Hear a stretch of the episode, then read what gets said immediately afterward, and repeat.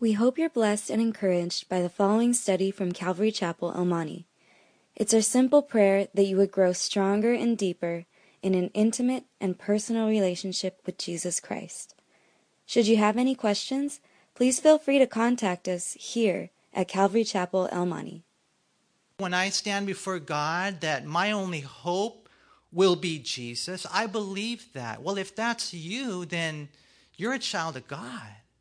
You know, and I pray that you would know that. I pray you would have that assurance. And you keep coming to church and you keep studying your Bible and you keep growing and you're going to watch your life will be transformed over the you know the trials of life over the times when you fail and that dross rises to the surface and you skim it off and god just starts sanctifying you and changing you it's cool but you're never going to reach that place of perfection and sinlessness until we're home in heaven and so, mm, you know, I'm not saying to take it lightly, but don't let the enemy condemn you. Don't be discouraged. Just keep believing in the Lord Jesus Christ. I tell you this a million times the only way you can lose is if you give up. So don't ever give up. Don't ever stop believing in Jesus. Don't ever stop reading your Bible, praying, seeking Him, going to church, staying in fellowship. You know, because the devil will come in and he'll say, Oh, you blew it. Why are you going to church? That's the devil. But God will say, Mijo, you blew it. Come to me. Come. This is where you belong. This is a hospital for sinners. So, Hezekiah, we learn from his victories, we learn from his tragedies, and hopefully we learn, you know, from his life. And so I wanted to do like chapter 32 and 33, but I just couldn't do it. So Anyways, look at verse 24. It says, In those days, Hezekiah was sick and near death, and he prayed to the Lord, and he spoke to him and gave him a sign. So we got one verse here, and if you read Isaiah, you got a whole chapter. If you read Second Kings chapter 20, you got like 11, you know, verses on what happened here. And so, if you would, let's go to 2 Kings 20. We've got a lot more details here. And it says in verse 1 In those days, Hezekiah was sick and near death. And Isaiah the prophet, the son of Amos, he went to him and he said to him, Thus says the Lord, set your house in order, for you shall die and not live. So, what would you do if Isaiah I mean, we're not talking about like a doctor. We're talking about, I mean, this is Isaiah the prophet. He says, You're going to die. You're not going to live. So set your house in order. What would you do? Well, Hezekiah, it says right here in verse 2, he turned his face toward the wall and he prayed to the Lord, saying, Remember now, O Lord, I pray, how I have walked before you in truth, and with a loyal heart have done what was good in your sight. And Hezekiah wept bitterly. And it happened before Isaiah had gone out into the middle of the court that the word of the Lord came to him, saying, Return and tell Hezekiah, the leader of my people, Thus says the Lord, the God of your father, I have heard your prayer, I have seen your tears. Surely I will heal you. On the third day you shall go up to the house of the Lord, and I will add to your days fifteen years. I will deliver you and this city from the hand of the king of Assyria, and I will defend this city for my own sake and for the sake of my servant David. And then Isaiah said, Take a lump of figs. And so they took and laid it on the boil, and he recovered. It's a cool lesson here. I think, you know, because one day, you know, I don't know for sure what's going to happen. How many of you here want to, want to get raptured? You're like, I would rather get raptured, you know? And I think that we will, but you never know. Um, we might be facing death one day, or you might be at least, you know, think you're facing death one day. The doctor tells you, the prophet tells you, your friend tells you, you're going to die, whatever the case may be, you know. Here's Hezekiah, he was sick, he was near death. Isaiah the prophet of all people comes in and speaks to him and he says, Get your house in order, make sure you got your life insurance papers ready, and, you know, clean up the clutter because you're going to die you're not going to live. And he just turns and walks away, you know, and it's kind of cold, kind of callous. And so here Hezekiah, he's only 39 years old. Anyone here 39 years old? That's young, huh? Don't you guys think that's young? Some of you young people, you think that's old. That's not old, that's young. 39 years old is young. And, uh, and, and, and there, if you go back to Chronicles, it tells us that it was in those days. Second Chronicles 32 24, in those days, Hezekiah was sick. And in what days? What's he talking about? Well, it's the days that we read about earlier in this chapter, the days in which 185,000 Assyrian soldiers surrounded Jerusalem. I mean, that's crazy. Those are crazy days. In one sense, I'm about to die, and the timing is absolutely terrible. I mean, you have 185,000 soldiers surrounding you. Think about that. 185,000 Assyrian soldiers, cavalry, you know, they got their chariots, they're surrounding you on the outside, and then there's Isaiah informing you on the inside. Both of them are basically saying you're going to die. It doesn't look good for anyone. Again, another, another one of those crazy, impossible situations. Warren Wiersbe said it was bad enough that Judah was in danger, but the king was now to die. He said, Sometimes it seems that trouble just keeps coming in packs. You're like, okay, this is a bad thing. And then, you know, you think when you can't take enough, then another bad thing comes. And then you're like, got this deal with the Lord, and you say, okay, Lord, I can't take anything else. And then something else comes on. What's going on? Well, the devil is trying to drive you away from Jesus Christ. You know, I mean, he's trying to put fear in you, take you, you know, out of that place where God would move and bless. You know, I mean, this is just really a real tough situation.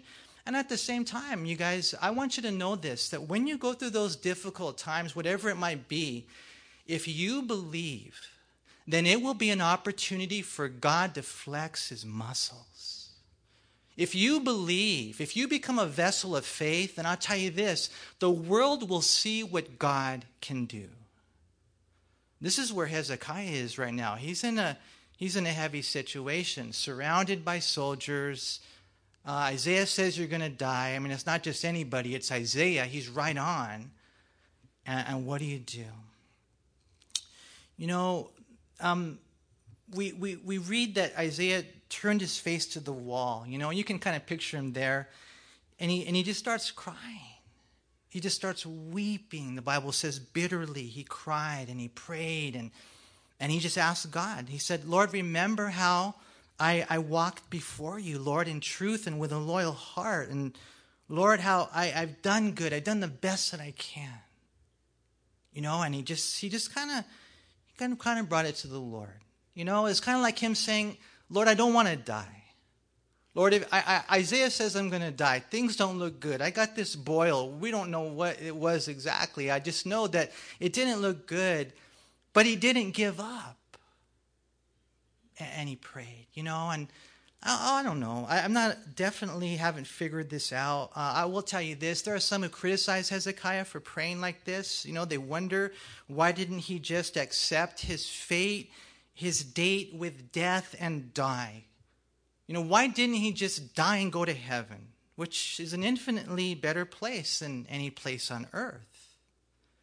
You know, and, and I don't know. Maybe maybe they're right. Those who criticize Hezekiah for not just accepting his fate and his date with death. I don't know, but I think this that when we're in that place, if we're ever in that place where someone says, you know, you're going to die, and it might even be Isaiah, that we need to be a lot more sensitive to the Holy Spirit. I, I, I think it's okay to want to live.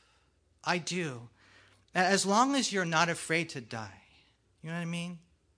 I think it's okay to want to live as long as you want to live for the Lord.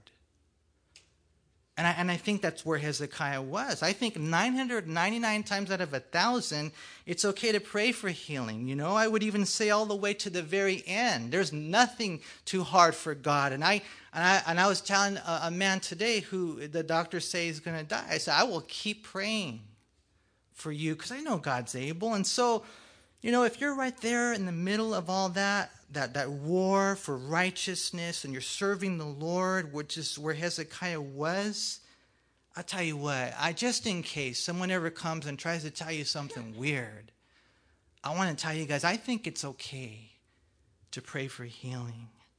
You know, Hezekiah was making a difference, and the devil was trying to take him out. You know, maybe we're going to be there one day, and the doctor says, and, and even he tells you, the prophet, you're going to die. It's okay to pray for healing because we have a God who is able. His name is Jehovah Rapha. He's the God who heals. And I would say that you guys can pray that prayer. You know, of course, we tag all of our prayers with, Lord, your will be done. But I think for the most part, it's okay to pray. And even to pray the way Hezekiah did. You know, one thing the Lord's been showing me lately is to wrestle when you pray. Don't just pray, wrestle when you pray. God says, okay, you want to live? Well, tell me why. I mean, talk to me. You want, you want, you know, you want that person, you know, to do that? Why? Lord, I want a son. Hannah's like, I want a son. Lord, and, and I tell you what, God, if you give me a son, then I'll give him back to you. God. You know, and there you have the Syrophoenician woman. She goes to Jesus and she says, Lord, will you heal my daughter? And Jesus is like, Well, you know, kind of like testing her, like, not right now. I'm here called to the Jews. And she says, Well, what about me? I'm just a, I'm, I'm Lord, just if I could get a little bit of the crumbs off your table, then that's enough to heal my daughter and to set her free from the demon that she has inside of her. I mean, when you're when you're praying, you got to wrestle in prayer. And I've been, I've been noticing that lately. And as I go into my Bible, I'm seeing this over and over again, whether it was Abraham interceding for his nephew Lot, the Syrophoenician woman. I even think of uh, the, the, the Philippians when they were praying for Paul. You read about it over in Philippians uh, chapter 1. Let's turn there real quick. Philippians 1 and verse 19. He's talking to the Philippians and he said, For I know that this will turn out for my deliverance through your prayer and the supply of the Spirit of Jesus Christ. Paul was facing death. And, and he says, But I know this. You guys are going to pray for me, and I am going to be set free. I know this. According to my earnest expectation and hope that in nothing I shall be ashamed, with all boldness as always, so now also Christ will be magnified in my body, whether by life or by death. For me to live is Christ and to die is gain. But if I live on in the flesh, this will mean fruit from my labor. Yet what I shall choose, I cannot tell, for I am already hard pressed between the two, having a desire to depart and be with Christ, which is far better. Nevertheless, to remain in the flesh is more needful for you. And I, I, I wouldn't be surprised if Paul had this conversation with God. Lord, I would rather go home. I'd rather be in heaven, but maybe there's still work for me to do. And so, Lord, you know, I don't know which I, that's better, but apparently this is more necessary at this time. And so, what ended up happening is they prayed, and sure enough, you know, the Lord you know, set him free. You know, I just I just want you guys to know that. You know, I, I, I just want you guys to know that we it's okay to fight for life. I think of the word vitality, the life, so precious, the sanctity of life. Don't ever give up. You know, the Lord will show you. And there are times there on the other side. I said there's 999 times you, you pray, Maybe there's one out of a thousand, however, where God will show you something different, you know? Once in a while, when you're there, you know, I think that, um, you know, you fast forward, for example, in the life of Paul, five years from the book of Philippians, and there he is once again in a Roman jail. But this time, he knows that he's finished the race, right? He said, I fought the good fight. I finished the race. I've kept the faith. Now there's laid up for me this crown in heaven, which the Lord, the righteous judge, will give to me on that day. Right? So the Lord sometimes He shows you that, you know, your life is, is about to end. And that's a personal God that we serve. And that's why you got to be sensitive to the Holy Spirit.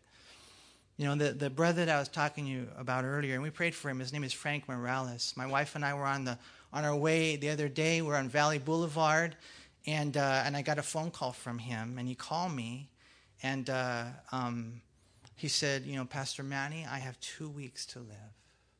The doctors told me that the dialysis that they give to me is doing nothing any longer other than lowering my blood pressure.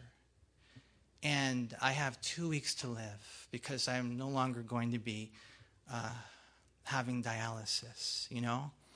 And, uh, and when he told me that, I mean, it just, it just, it was the Holy Spirit, but it just like, it just my whole body, just like this wave, just flooded through my body. We, we call him Papa Frank. And he's taken us to get lobster. He's taken us. He was the first one that took me to uh, El Tepeyac and East LA. And he, man, he's all, check out these taquitos, you know. And if you guys, if you haven't had those, you got to go down. They're so good. And just don't drink the little, you know, what do they call the shot they try to give you? Just don't do that, okay? But man, I mean, this guy, we've known him for years. Just a beautiful, beautiful man. And when he told me, I couldn't talk. And he's like, Manny, Manny, are you there? And I just couldn't talk. And then, and then uh, I, it was weird, you know. I, I regathered my strength because you know you're supposed to be strong for them. You're supposed to, and you try. So, anyways, what happened was I, I, I at that moment it was just like cool. It was it was clear. As I looked to the left and I saw a road right there, and it said, uh, um, and you guys probably know the area right there, uh, Camino Gloria. And I was like, doesn't that mean like I'm not a Spanish expert, but I think it means like road to glory or something like that. And I felt like the Lord like speaking to me like this is real, death is real, but I'm I'm all over this. I'm on the throne. I know you love Frank, you're going to miss him, but he's on the road to glory. And, and then I, I, went down a, a, couple of signals later. I'm not, I'm not exaggerating this. Like the Lord, the Lord shined the light on the next street. It was called uh, Camino Theodora.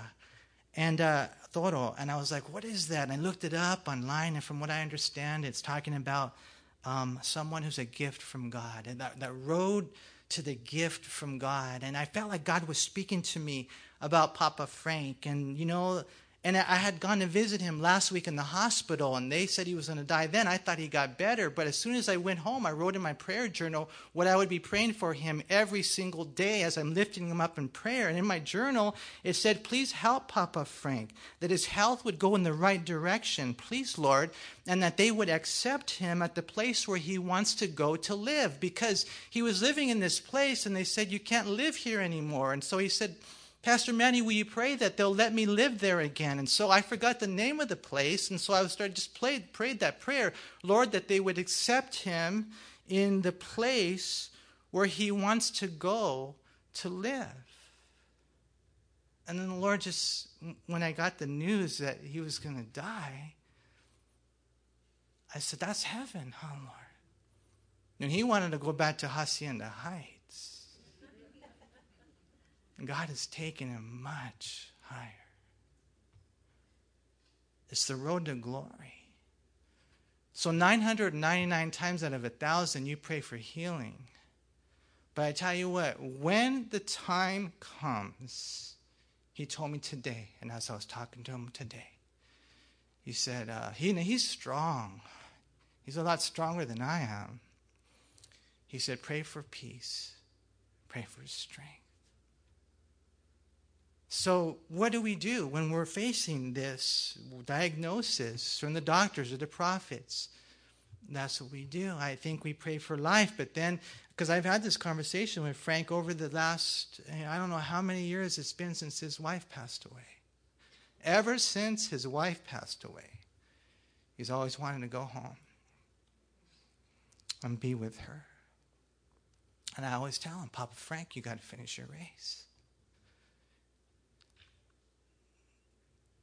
And so we have that conversation finish your race, finish your race. And then one day, you're going to finish your race. You know, for Hezekiah, he was a godly man, sensitive to the Holy Spirit. It was a lot different, you know. He knew, yeah, I think he knew it wasn't time. He knew, at least he knew this, that it was okay to pray. And so, you know, we saw that before Isaiah could even leave the courtyard, the word of the Lord came to him and said, Return and tell Hezekiah, the leader of my people, Thus says the Lord, the God of David, your father, I have heard your prayer, I have seen your tears, and surely I will heal you. On the third day you shall go up to the house of the Lord. And God gave him 15 more years. And I know some will say, well, that's when Manasseh was born and this and that. I just think that God is way more sovereign than that. I'm not 100% sure, but I think, you know, God is more sovereign than that. Let me tell you something, the way it works, and I've learned this in life. Okay, you get desires and you pray for them. I don't think you can really, uh, it's hard to like pray out of God's will. When you get in trouble, is when you step out in the flesh and you begin to manipulate circumstances. Like when Abraham did with Hagar. I mean, that's that's the flesh. But if you're just praying and you're just praying and you're just praying and you're sensitive to the Holy Spirit, God will answer your prayer according to His will. You don't have to be afraid to pray. And so that's what happened with Hezekiah, and God did such a great work. We read here in verse 24 he prayed to the Lord and he spoke to him and he, and he gave him a sign. And the sundial went back uh, 10 degrees. That's 45 minutes. And it's just so cool, you guys, to know that if God controls the stars of space and the planets all around them, then surely He can heal our broken bodies. Amen? Amen. So, you know, we read about Hezekiah next in verse 25. Again, he's not a perfect man. Look, it says that Hezekiah did not repay according to the favor shown him, for his heart was lifted up. Therefore, wrath was looming over him and over Judah and Jerusalem. And then Hezekiah humbled himself for the pride of his heart, he and the inhabitants of Jerusalem, so that the wrath of the Lord did not come upon them in the days of Hezekiah. You know, and there's so many lessons woven into this thing, but I want to begin with number one vitality, life, sanctity of life. Man, pray for life. The, the second thing after vitality is, to me is the importance of humility. Look at the way God's blessed your life. I'll tell you what, the best way to live is to live in gratitude. Gratitude. I mean, the Lord had done so much here, but it says in verse 25 that Hezekiah did not repay according to the favors shown him. And that would include everything up to that point the revival that had taken place in the land, and the way that one angel came and slew 185,000 uh, soldiers of the Assyrians, and even how he had delivered him from death. A lot of us here probably can relate to that. I know I talk to people all the time. They tell me they should have died already. A lot of you guys here, you should have died already. Huh? How many of you here, like, should have died already? See, look at that. You should have died. Think about that for a second, please. You're still alive. That's the Lord, man. Because He still has life for you and it's a life that's supposed to be lived for Him, right? And so, um, this right here, this time of Him not repaying, this time of pride, is most likely in reference to what we're going to read later in this chapter. How, in one sense, what happened was a prosperity led to pride. You know, um, usually we do good in adversity, believe it or not. The times of danger, prosperity. Really, that's the way it really is, right? And what ended up happening was a lack of discernment in his part. We read in verse 25 that his heart was lifted up. And, you know, that's kind of a bummer because he was such a cool king. To me, you know, it goes to show that we're all susceptible. No matter how far along we've come as Christians, no matter how mighty the miracles have been that have taken place in our life, um, we're all susceptible. So, we constantly have to humble ourselves, constantly have to humble ourselves, constantly have to listen to the way the Lord is trying to humble us. Sometimes through our wife. Sometimes you might, you know, get a big pimple on your forehead, you name it. I mean, it can happen in so many ways. It's like God is able to humble us, right? And and you know, when I look at this right here, a lot of people have said that this those times of prosperity that we're most susceptible. Um, as a matter of fact, many wise men have said that we're more vulnerable after the victory. Like Elijah, you know, like Peter, after God had just spoken through him. You know, that's when you really got to make sure you have your guard up. Charles Swindoll said most of us can handle a sudden demotion better, better than a sizable promotion. Why? Because pride comes in. And you guys know, we've learned this as Christians. I think we know this, how that pride, that's what messes us up the most. Apparently, Hezekiah's spirit of pride had spread nationwide. We read that there. And so the wrath of God, think about that, was looming over him and the city of Jerusalem and all of Judah. And so thank God for what we read here in verse 26 that he humbled himself for the pride of his heart, he and the inhabitants of Jerusalem. And it's so important that we do that, you guys, that we humble ourselves. Humble yourself. The Bible says in James 4:10, 1 Peter 5 6, humble yourself in the sight of the Lord. And then he'll take care of the rest. You gotta humble, we gotta humble ourselves. We have to do our utmost to weed the pride out of our heart, right? To plant seeds of humility within. William Barclay said, Pride is the ground in which all other sins grow and the parent from which all other sins come. Pride is the very heart and spirit of Satan himself. Pride promotes problems and perils. But on the flip side, uh, I like what Jonathan Edwards said. He said, Humility sets a person so much out of the devil's reach. And so that's where we want to be. You know, Jesus said it's hard for a rich man to enter into heaven. And that's what ended up happening with Hezekiah. He experienced prosperity. He, he got really, really rich. Look at verse 27. Hezekiah had very great riches and honor and made himself treasuries for silver, for gold, for precious stones, for spices, for shields, and for all kinds of desirable items storehouses for the harvest of grain, wine, oil, and stalls for all kinds of livestock, and folds for flocks. Moreover, he provided cities for himself and possessions of flocks and herds in abundance, for God had given him very much property. How many of you here, if you won the lottery, you would still stay right on, just out of curiosity? Like I would. I would. If you're filthy rich, would you still serve the Lord? I mean, seriously, you know? It's like, I don't need God anymore. A lot of people, that's what ends up happening, man. They can't handle it. They can't handle it. And the Lord knows that. And the Proverbs talk about that. I'd rather be poor in a, in a house where there's a home and peace than filthy rich in this mansion of strife. And a lot of times we think, well, if I get rich, you know, I'll be, I'll be, you know, like, I'll be fine. And, and God, you know, a lot of us, we, we can't handle it. Riches in and of themselves are not bad. There are some guys who do good, but it is very, very difficult. Jesus said it's hard for a rich man to enter the kingdom of God. And so, you know, they went on and they were talking about it, and the Lord said it is possible. But but it is very, very difficult. And that's what happened with Hezekiah. He experienced the riches and honor. So, this right here is not just riches. You know what it is? It's fame. How would you do if you were famous? Seriously. A lot of people, they want to be famous, man, and they think that they're going to be fine, you know, when they have fame and fortune. But what we find is that it's very difficult, right?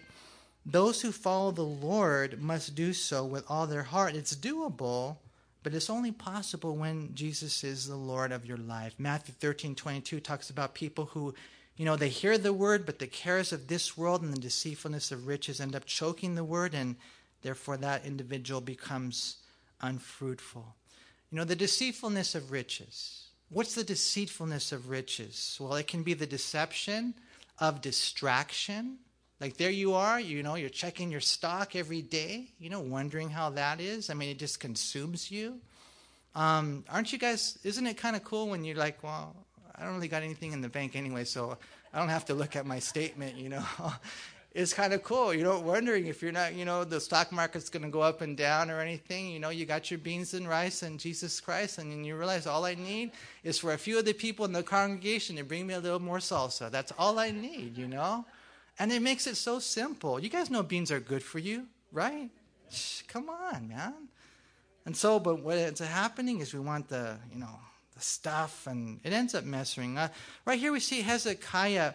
He has, a, it says, great riches and honor in verse 27. He made himself treasuries for silver and gold, right? And, and, and not just, so he doesn't stop there. It's not just the treasure boxes. In verse 28, it gets bigger. Look at verse 28. What do you read there? Storehouses. So it's not just these chests or whatever, treasure boxes. Now he's got storehouses of stuff, right? And then uh, what ends up happening is that it gets even bigger in verse 29. What does he get in verse 29? What do you guys see there? Cities. Oh my gosh. Dude, you are just like all into this rich stuff, huh? Let me ask you a question. Do you think if Jesus Christ is not sitting on the throne of your heart, do you think you will ever be content with the riches of this world? Absolutely not. Never. Never.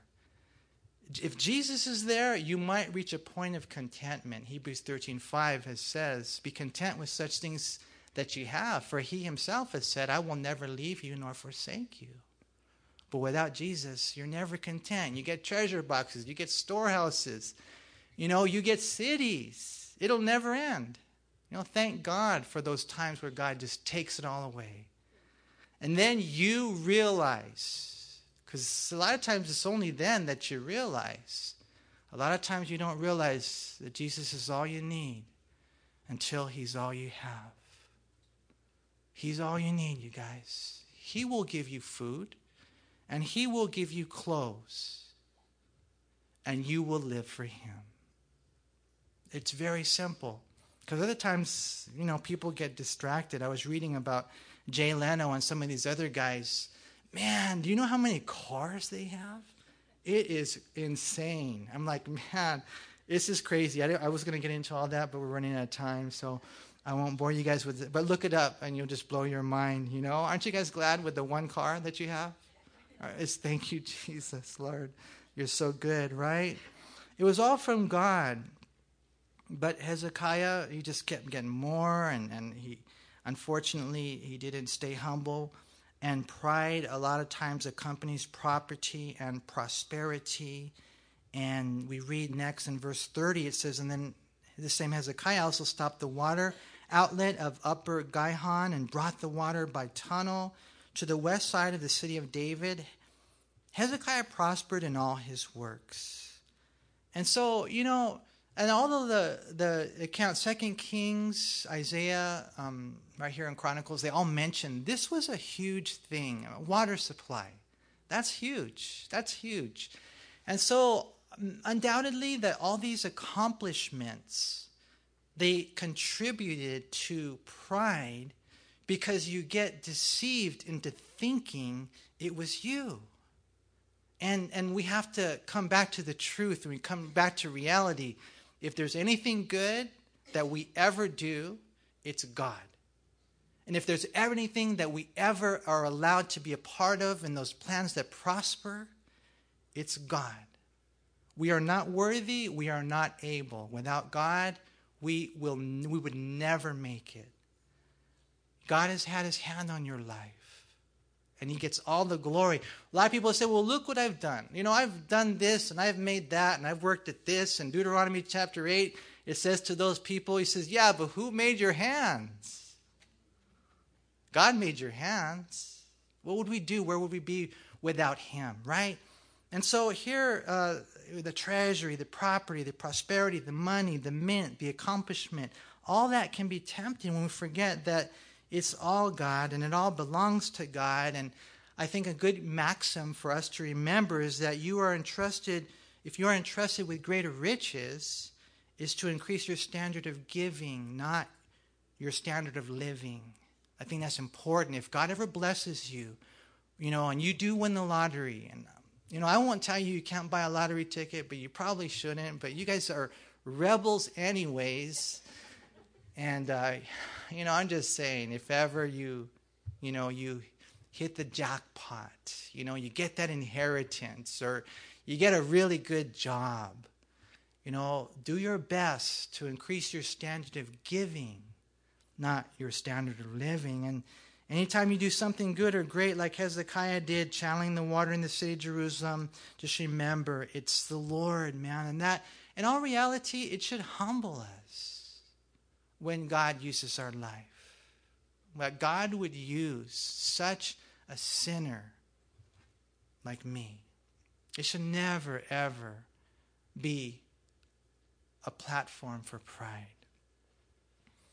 And so we read next in verse 31, it says, However, regarding the ambassadors of the princes of Babylon, whom they sent to him to inquire about the wonder that was done in the land, God withdrew from him in order to test him that he might know all that was in his heart. And so one is kind of like vitality, and I'm, by that I mean life, life, life. Pray for life. And when you pray, pray like you mean it. Talk to God. Tell Him why you think this is a good idea. Talk to Him, okay? Um, secondly, after vitality is humility. No matter what happens in life, please stay humble. Okay? Hum- humility is just seeing yourself for who you really are. Which kind of leads to that last one after vitality and humility is just reality. And that's what happens here in verse 31. You can read the parallel passage in 2 Kings 20, 12 through 19, Isaiah 39, 1 through 8. They came from Babylon pretending to care. They came with gifts after they heard that Hezekiah was sick. They heard about the wonder that had taken place in the land. And so they came. And, uh, and you know, it's crazy. I don't know about you, but I like underlined this in my Bible and highlighted it. And, you know, right there it says, God, verse 31, please read that. God withdrew from him in order to test him, that he might know all that was in his heart. God withdrew from him. Now that's crazy. You read that? What's that? And I, I, I don't know. You know, I can't be 100% sure, to be honest with you. I do know it has to do with the real me. Like, who am I really? You know, in, inside, the heart right here. You know, who, who are you really? Like, the real you, your heart. What's inside of you? Not that God needs to know, but that I think you need to know. I think that we need to know. You know, I, I also think it kind of has to do with those times when God is not necessarily carrying me or, you know, overprotecting me or, you know, taking that sin out of me, you know, or their sinful desires away from me. I mean, I thank God I haven't done drugs or those type of things, alcohol, ever since I got saved. But I'm not here to tell you in any way that that was me. God took it out. God took out the desire. I thank Him for that. He, you know, He He's protected me. When I when I got saved, I stopped cussing. Imagine that.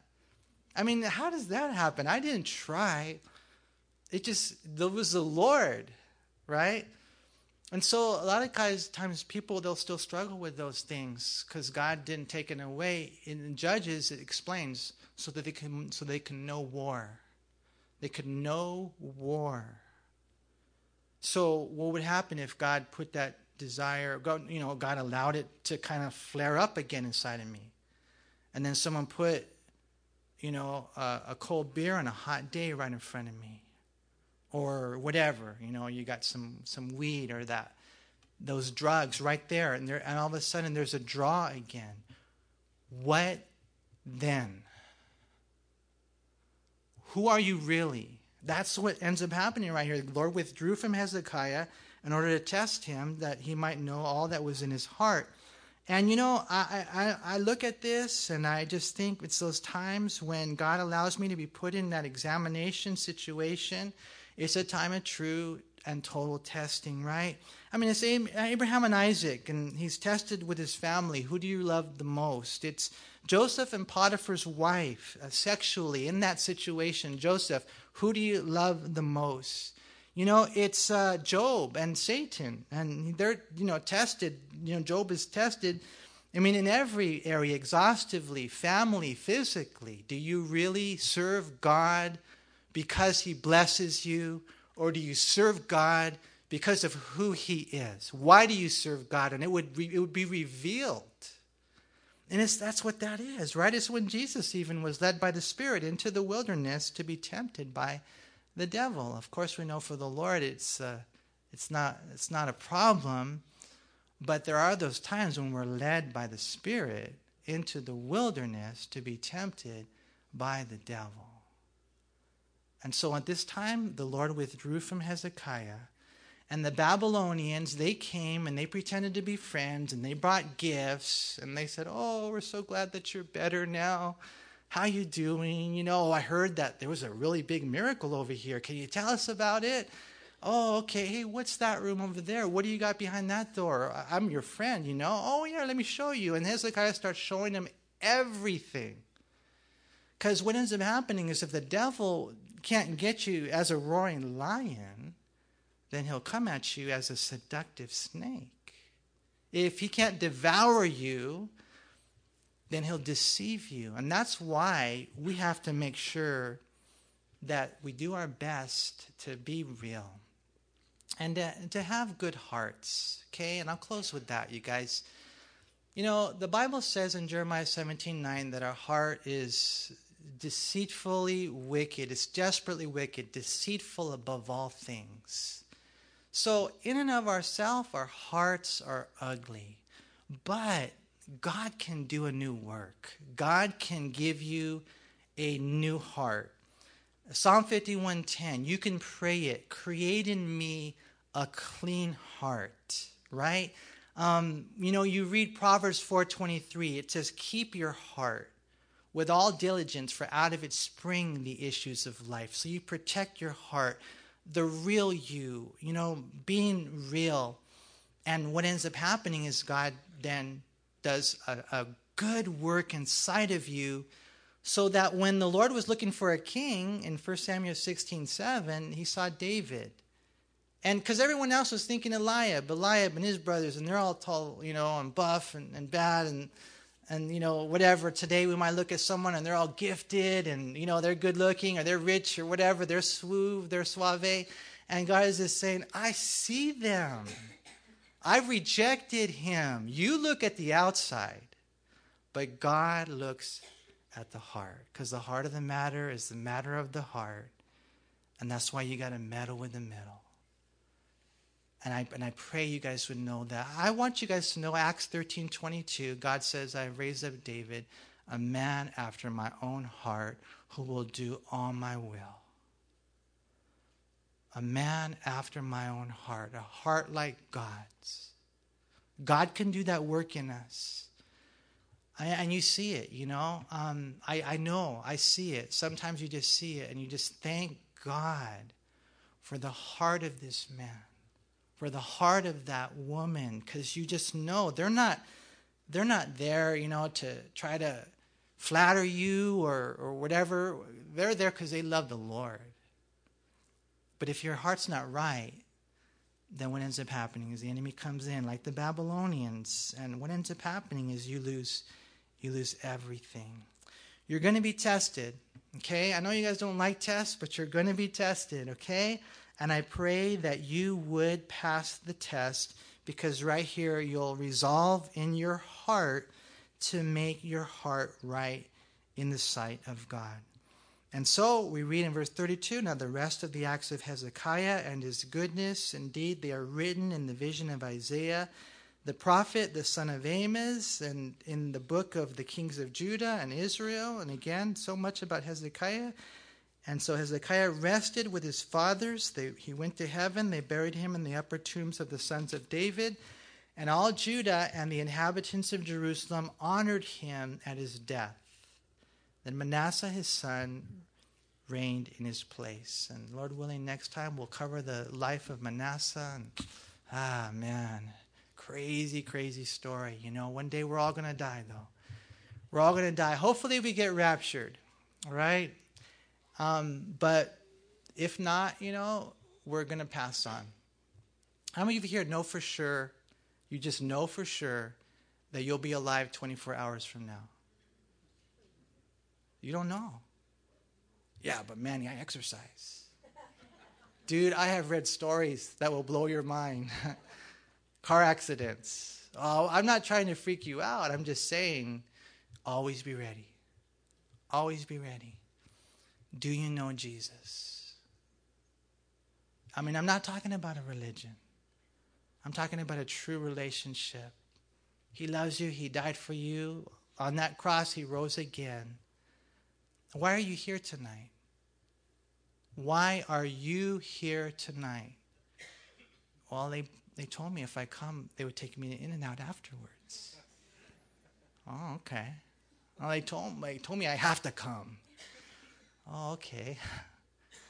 I mean, I would just say you're here tonight because God loves you.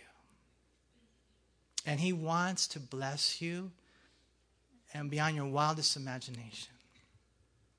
But you got to come to Him. You got to get real with Him. You know, going to church service, I know you guys, some of you here, you've done it so many times. So many times. And so many times you've come and you've left, and you've come and you left, and it's like the same. And you know, you know there's more. I think that when we get together and we worship God, and especially on nights of communion where we get to celebrate the cross, I pray that you would know that, that God is here. He is here to touch your life, to change your life, to give you strength. I would venture to say that there are many hurting hearts here, people that are going through tremendous trials. And God just wants to comfort you. God wants to strengthen you. And so I pray that tonight, as we close in communion, that you would allow Him to do that. If you just sit in your chair doing nothing, then more than likely not a whole lot is going to happen. But if in your chair that you're sitting there in, you open your heart, maybe even get on your knees, or you maybe come forward for prayer or something, but you just you just really seek God. Somehow you take a step of faith. I believe that when you part, when you step in, that the, the sea will part. God's doing a good work, and um, I really pray you guys would know that that love and that power and that life that He has for you. We can't go out and, and live it on our own strength. We can't. The only way we can do this is if God gives us His strength.